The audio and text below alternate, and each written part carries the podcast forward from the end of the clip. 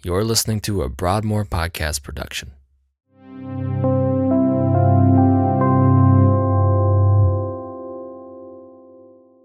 In today's message, Pastor Josh Brady preaches from Romans chapter 9, where the Apostle Paul continues to write about and reinforce some of the themes he's brought to us in previous chapters.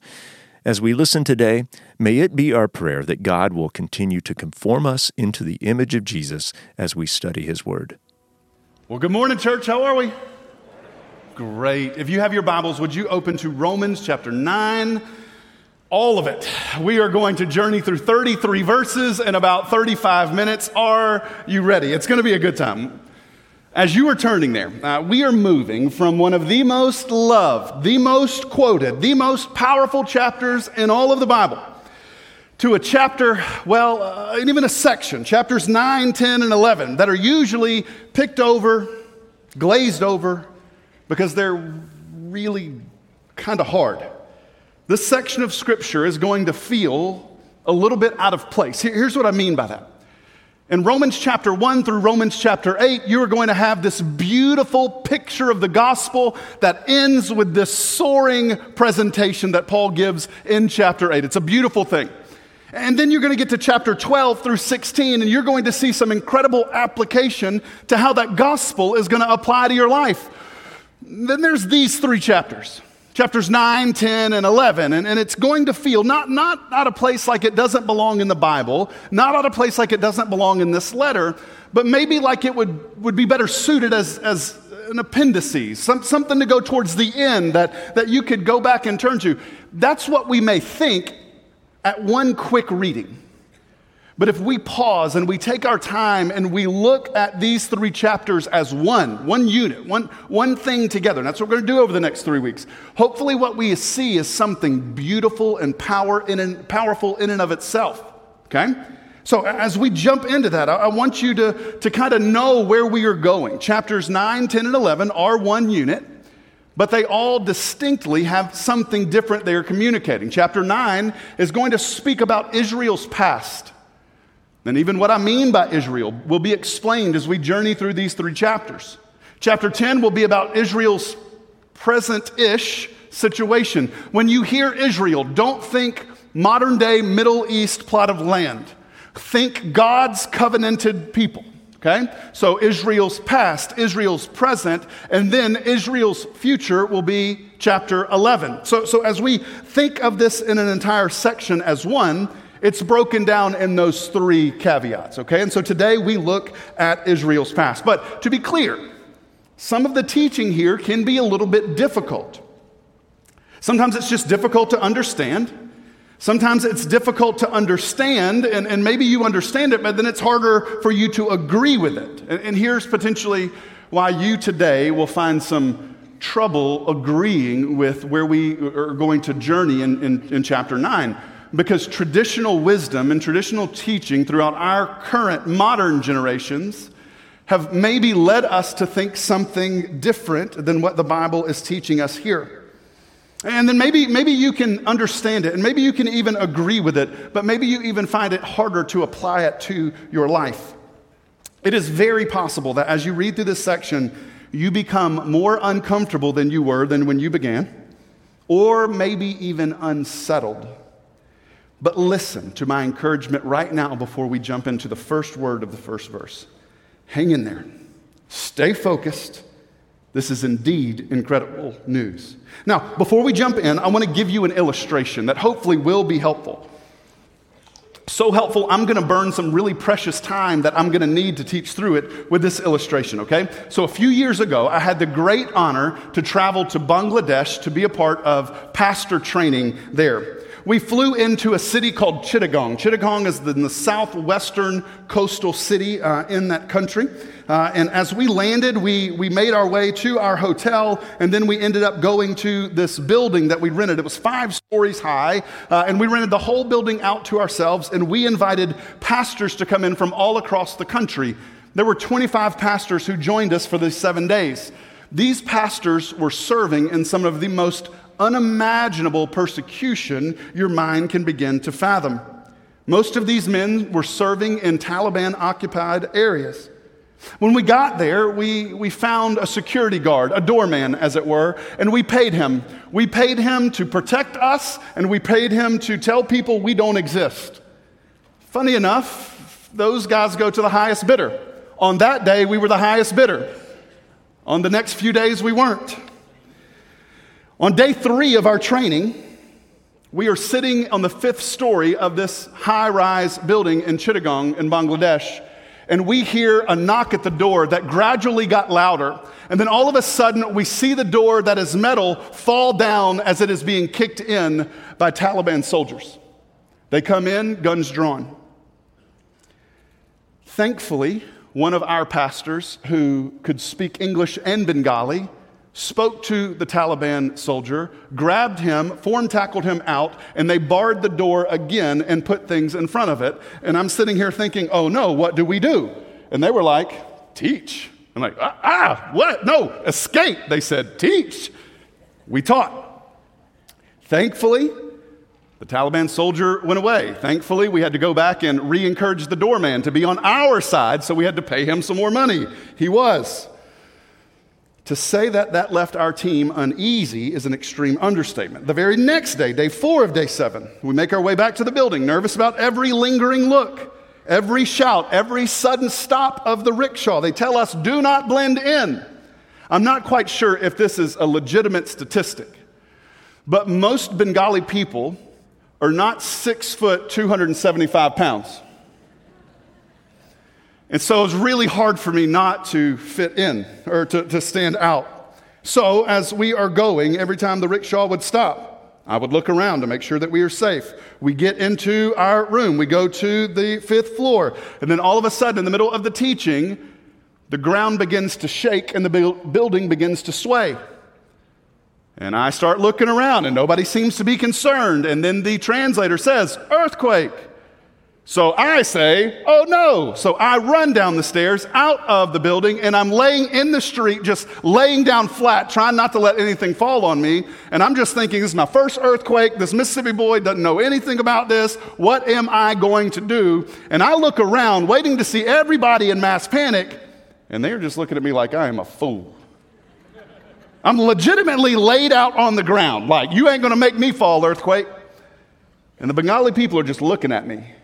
Nobody followed me out of the building. Nobody was running for cover. And I'm trying to figure this thing out, okay? So, so uh, as, I, as I'm thinking through this, I get my heart rate down. I'm absolutely terrified, and I officially had it with these last two days. First, the Taliban broke into our meeting with guns drawn. Secondly, we had an earthquake. I was done. Get me back on that plane. Get me back to America. Get me back to Mississippi, to the mosquitoes, to the heat, to the hurricanes and the tornadoes. Give it to me now. But the strange thing was, nobody else seemed to be terrified. None of the Bengali people seemed to be affected by any of it, not worried, not one bit about the Taliban or about the earthquake. So, as I got the nerve back to go back into the building, I asked the pastors, Aren't you nervous? And they said, About what? I said, What do you mean about what? About the Taliban coming in yesterday and the earthquake that we just experienced. They said, No. This is everyday life to us. Everything's fine. It's a beautiful day. Teach on, Pastor. So I took a deep breath. I had to reassess my current emotional state, which was not well, and remembered why I was there. My goal, my reason for being there was to train pastors.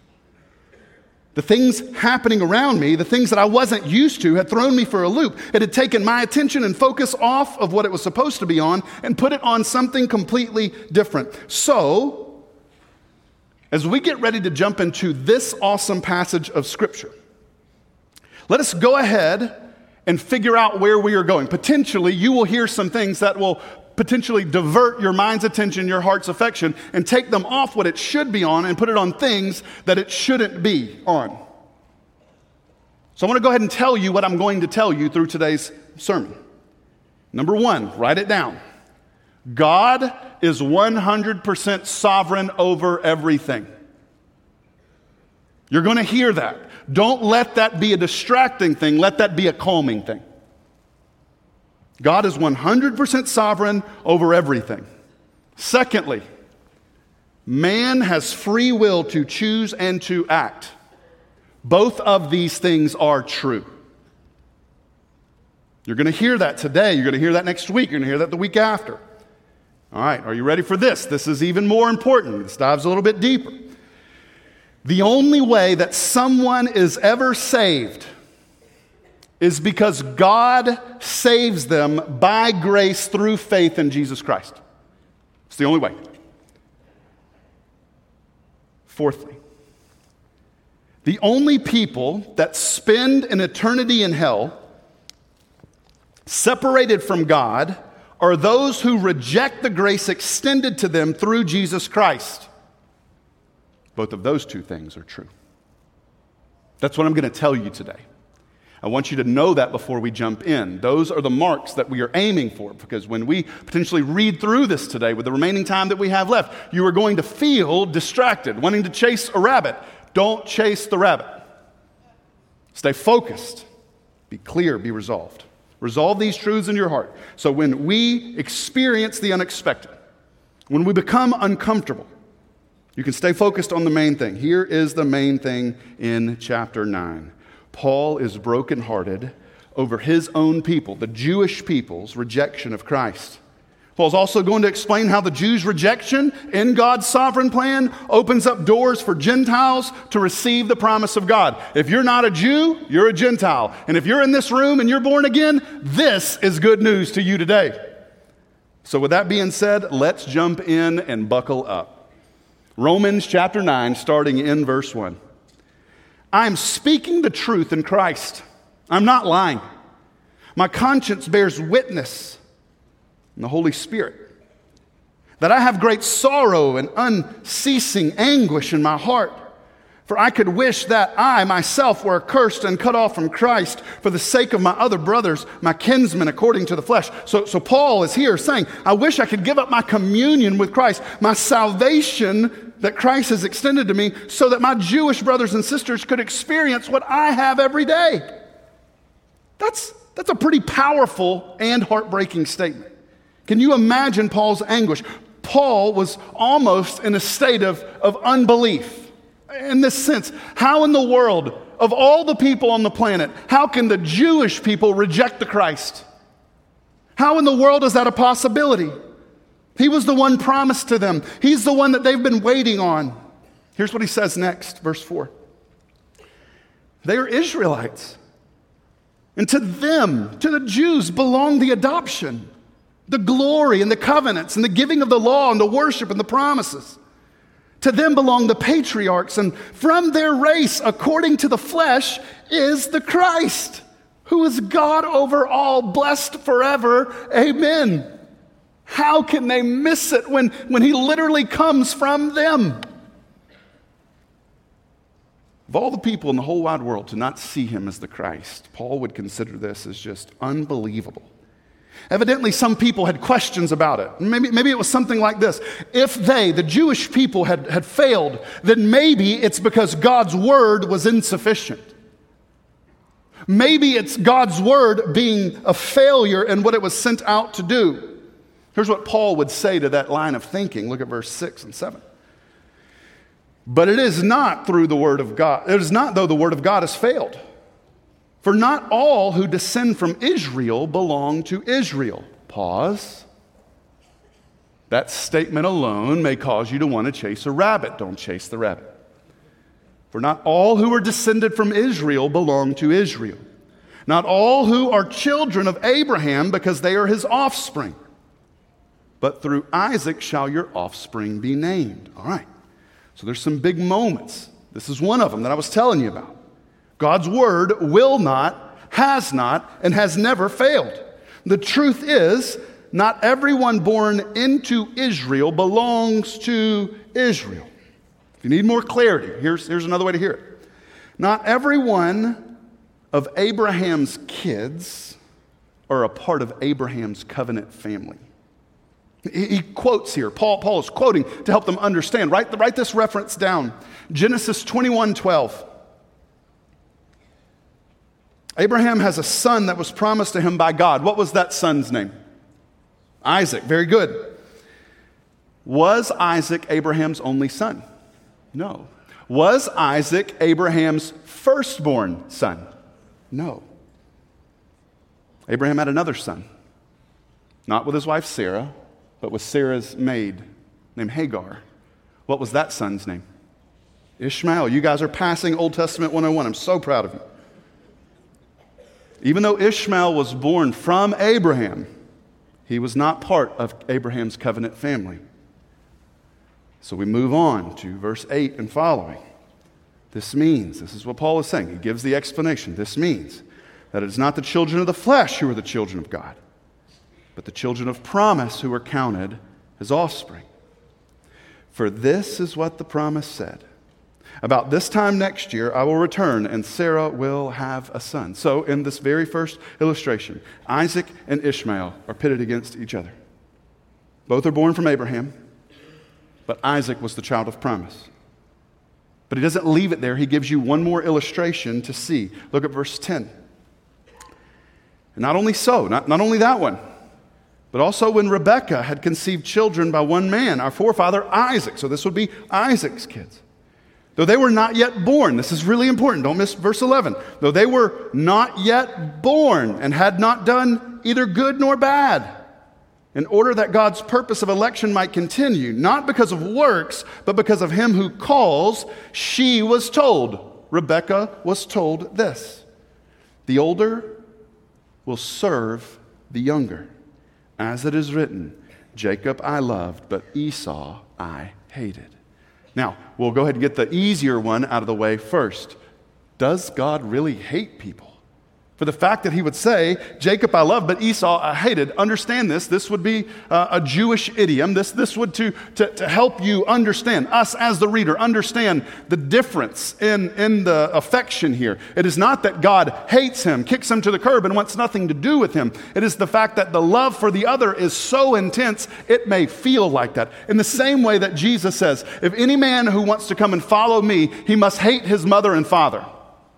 Do you think Jesus wants you to go home this afternoon when you're gathered around your lunch table, children look at your parents and say, I hate you in Jesus' name?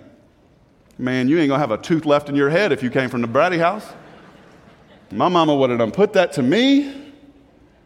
That's not what Jesus is saying. That's, that's not what we are hearing here. But it is saying this that the affection for Jacob before they are born is set. Although Isaac is the firstborn who should receive the affection. God had a different plan. So in illustration two, we have Isaac and Rebekah had two sons, Esau and Jacob. Many of us know how the story unfolds. Esau is the firstborn, and he will sell his birthright to Jacob for a bowl of stew. Our usual takeaway from this is don't make big decisions when you're hungry. I'm just kidding, sort of. But Paul here is reminding us that God chose Jacob over Esau even before they were born, long before they were ever in that kitchen making a deal. Paul quotes Genesis 25 23. Paul reminds us here, when we get to verse 11, we see this that God didn't make his choice based on good or bad that had been done or the potential of the future. God made his sovereign choice so that the purpose of election might continue, so that he would receive glory. That's why he does everything he does. So now, here comes the big question, okay? Here, here potentially in your life group today, uh, I was talking to our staff this morning. Um, because it's such a large swath of scripture and we're going to go pretty fast through it, I'm going to give you a couple of off ramps that potentially you want to bring up for discussion. This is one of those off ramps here, okay? So Paul sees it as an off ramp or even as an opportunity for discussion, and here is the thought behind it Is that fair?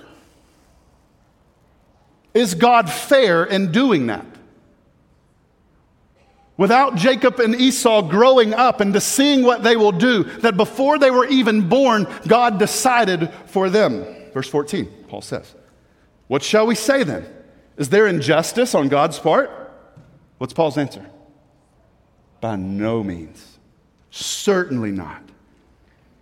God, is this fair? Paul says, Absolutely, it's fair.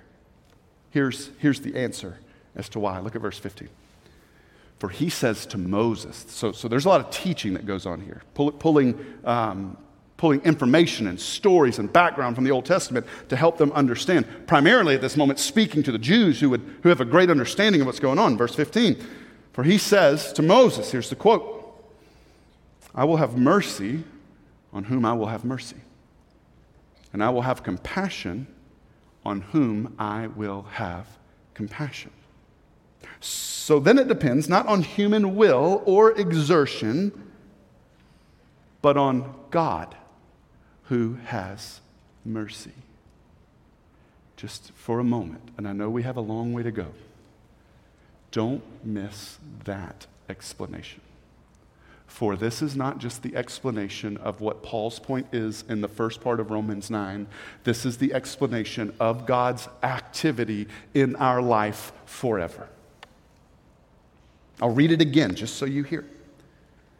So then it depends not on human will or exertion, but on God who has mercy.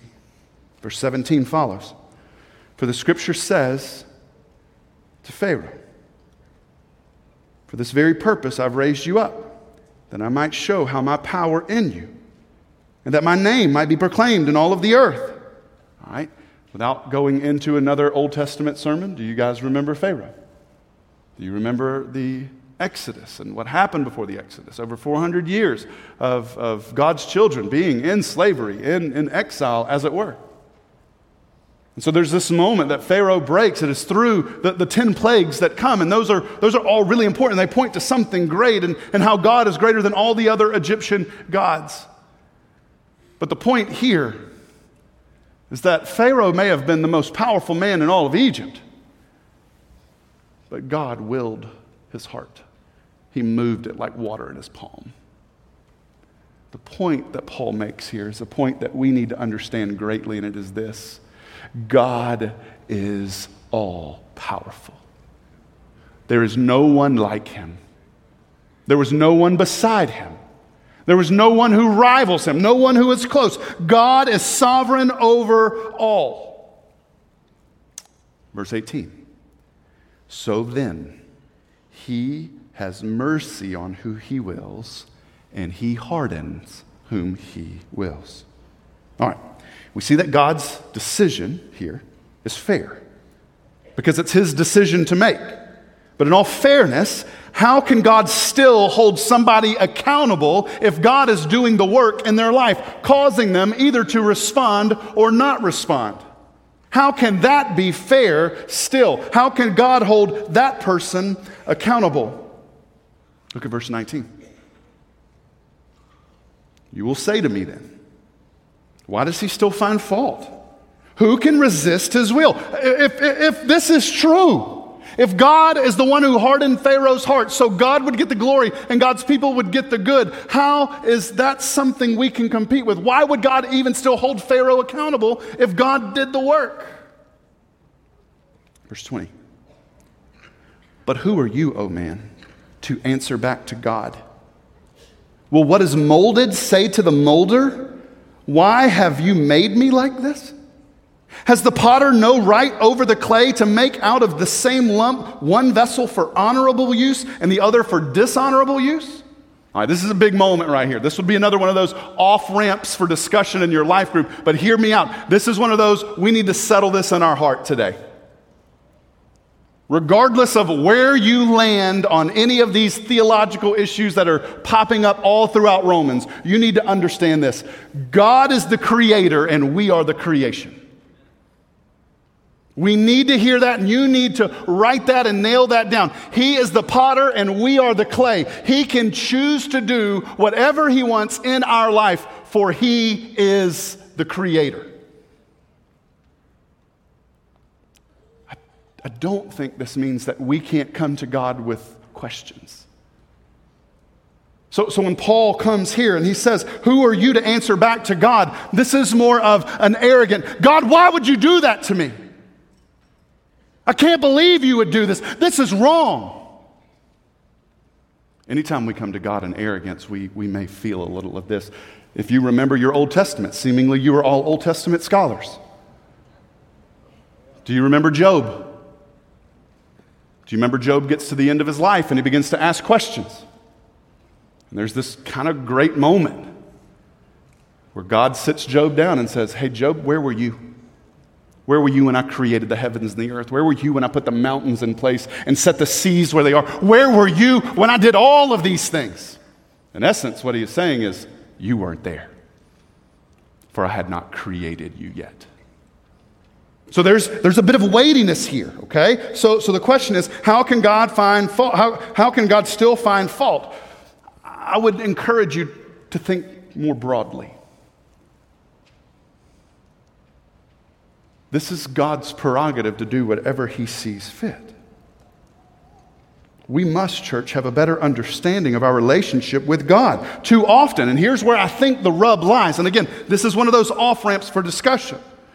Too often, we see ourselves as equal with God, or even worse, and this is way worse, as more superior than Him. And the only reason that we need Him is for Him to come because He has some power that we don't, to come in and make the lives that we want even better. That's the danger of being really religious and not submitting to Him as our Lord.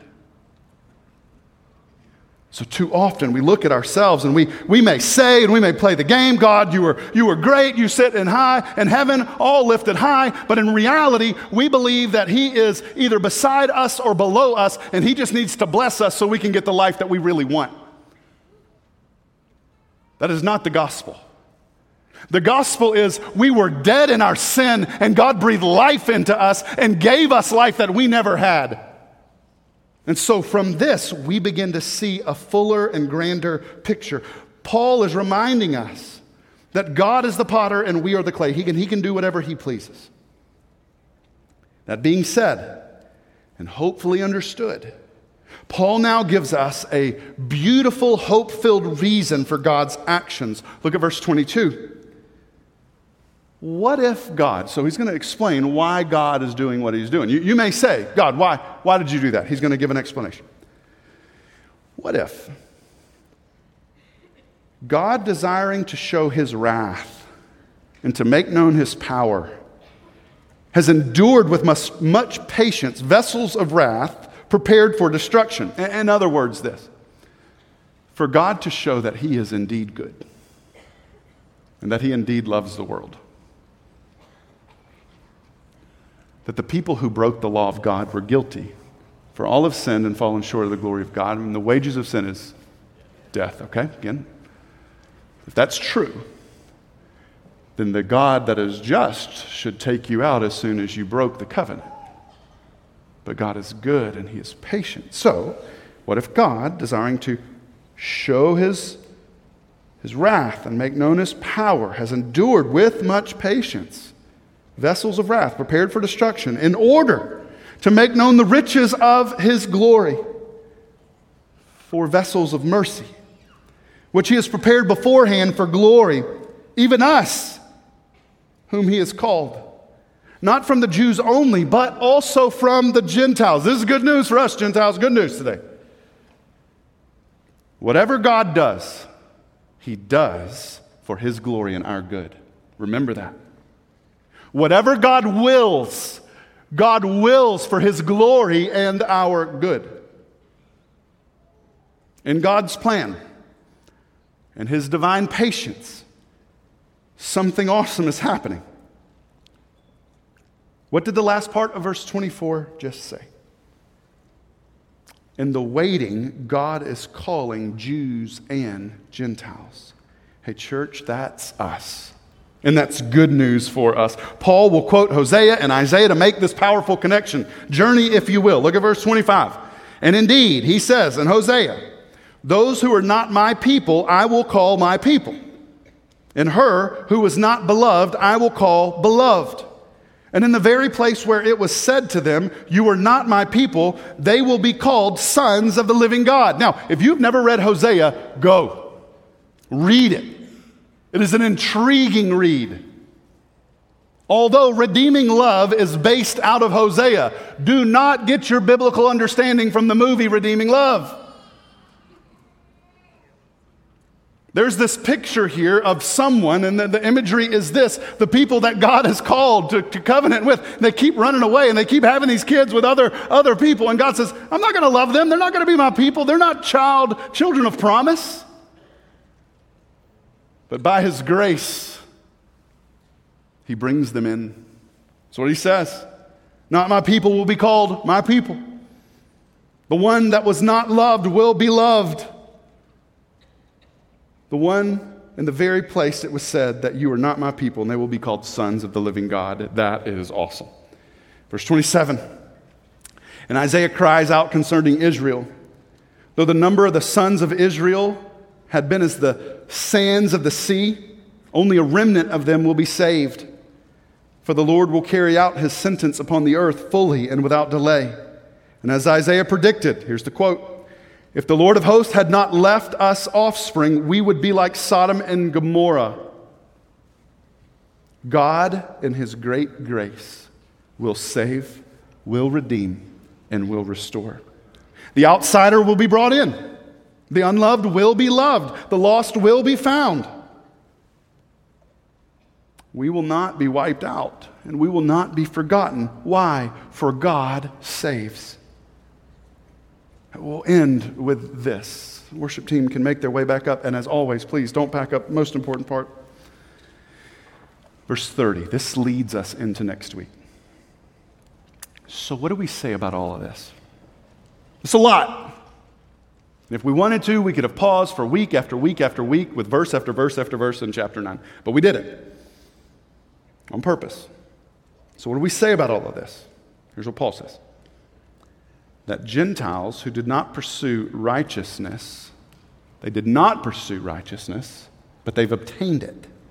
That is the righteousness that is by faith. But that Israel, who pursued a law that would lead to righteousness, did not succeed in reaching that law. Why? Why would that not be the case? Because they did not pursue it by, what's the word? Faith but as if it were based on works. They thought they could earn it. They, they thought they could keep it. They thought they could live up to the standard that was set before them. And they didn't know that that standard was pointing to something better. Why? Because it was not pursued by faith, but it was pursued by works. They have stumbled over the stumbling stone, as it is written. Verse 33 is really important. Isaiah 28 16 is the quote here. Behold, I am laying in Zion a stone of stumbling and a rock of offense, and whoever believes in him will not be put to shame. If you read Isaiah 28 16, it's going to sound different but mean the same. Because in Isaiah 28, Isaiah speaks to the positive side of that. He's given a precious cornerstone, a sure and firm foundation, one that when you build your life on it, you will not be shaken. So, here, God, in his sovereign grace, gave a promise that came from the mouth of Isaiah that he was laying a sure foundation a tested stone, a precious cornerstone, and whoever builds his life on that stone will not be put to shame. The Gentiles did that. They built their life on the cornerstone that is Christ. The Jews did not. The stone was there. Christ was set before them. And instead of building their life on him, they tried to step over him and to get around him, and they stumbled, and they've stumbled ever since. So here are the takeaways from a very fast sermon today. Number one, the only way that a person will ever be saved is through Jesus Christ. Nail it down. That's what the scriptures teach. The only reason someone will ever spend an eternity in hell separated from God is because they have rejected Jesus Christ. Number three, God gave us the most precious and awesome gift in His Son Jesus. The question is now, what will we do with Him? The Jews didn't see Him for what He was the firm foundation, the cornerstone of their life. And in their error, they continued to stumble, running to religion to try to make it better, yet only making things far worse. The Gentiles saw Jesus as the Christ, They put their hope and their trust in Him. And because of that, because of that grace extended to them by God, the outsider is brought inside. The unloved is loved. The lost is found. All right. You may have heard all of that, but the Taliban soldier and the earthquake still got you shook. And you're sitting here thinking, what about all that election talk? Is that true? Yes, 100%. Is predestination true? 100%. How can you say that? Because the Bible says it. Well, does man have free will? Yep. How can you say that? The Bible says it. How do you make both of those get along? God said that does. I don't need to take the tension away from you. Matter of fact, I think it's good. But you may find yourself this morning figuring out Am I okay? You. You may think that about me. You may think, Am I really saved? Again, that's not a tension I want to steal away from you because I believe God does great things in those moments. But I do want to give you some encouragement here, okay? A lost person that has never repented of their sins. So, so someone who is lost and they've, they've never trusted in Christ will not be saved. Josh, that doesn't make me feel good. Let me switch it. Anyone who has ever repented of their sin in brokenness and trusted Christ as their Lord, 100% of the time has been saved by God's grace. I want you to hear that. That's what the Bible teaches us. A truly saved person never loses their salvation. God saved you and God sustained you. Last one, and I think this is maybe where a lot of us maybe live. Okay, so listen closely. Lost people generally aren't concerned about their eternal state. So take some comfort in the wrestling, as long as that wrestling drives you to Christ. We'll get there next week. But I do want to give you some encouragement because chapter 9, again, it's a hard passage. Even if you understand it, it's hard to apply it. But even if you sit here today saying, I get all of it, Josh, I'm still just a little bit nervous. I, this, this section of Romans has, has gotten me sh- shaken. Let's, let's look ahead just a bit, if you will. Look at Romans chapter 10 and look at verse 13. You probably have this underlined, highlighted. You maybe have this italicized. If you don't, you need all of them. Romans chapter 10, starting in verse 13. Here is the word of the Lord.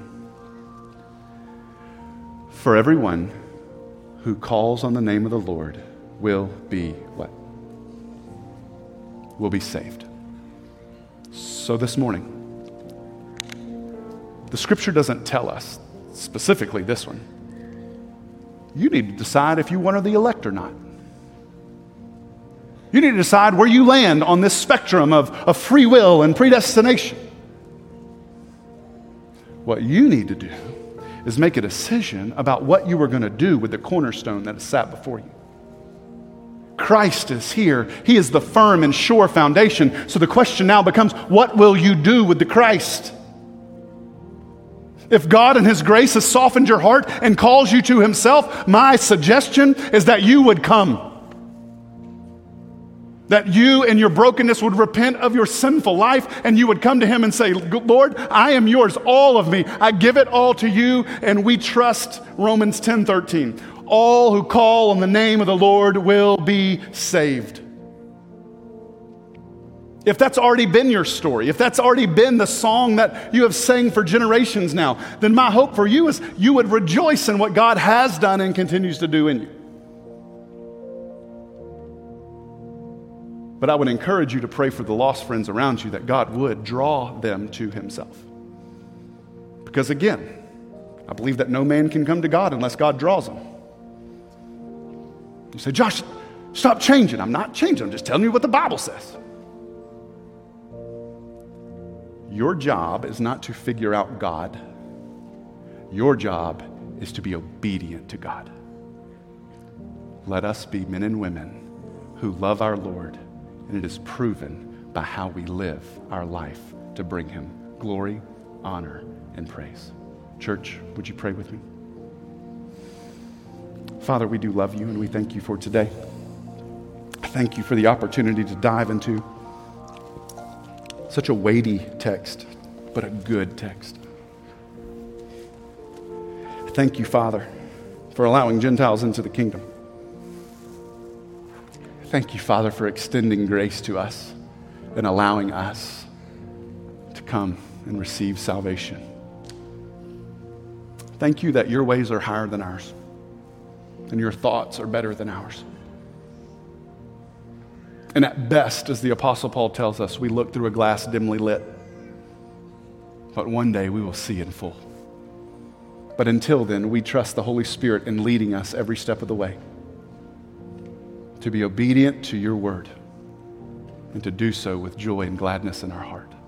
Oh, Jesus, we love you, and it's in your name that we pray, and we now stand and respond. Church, would you stand?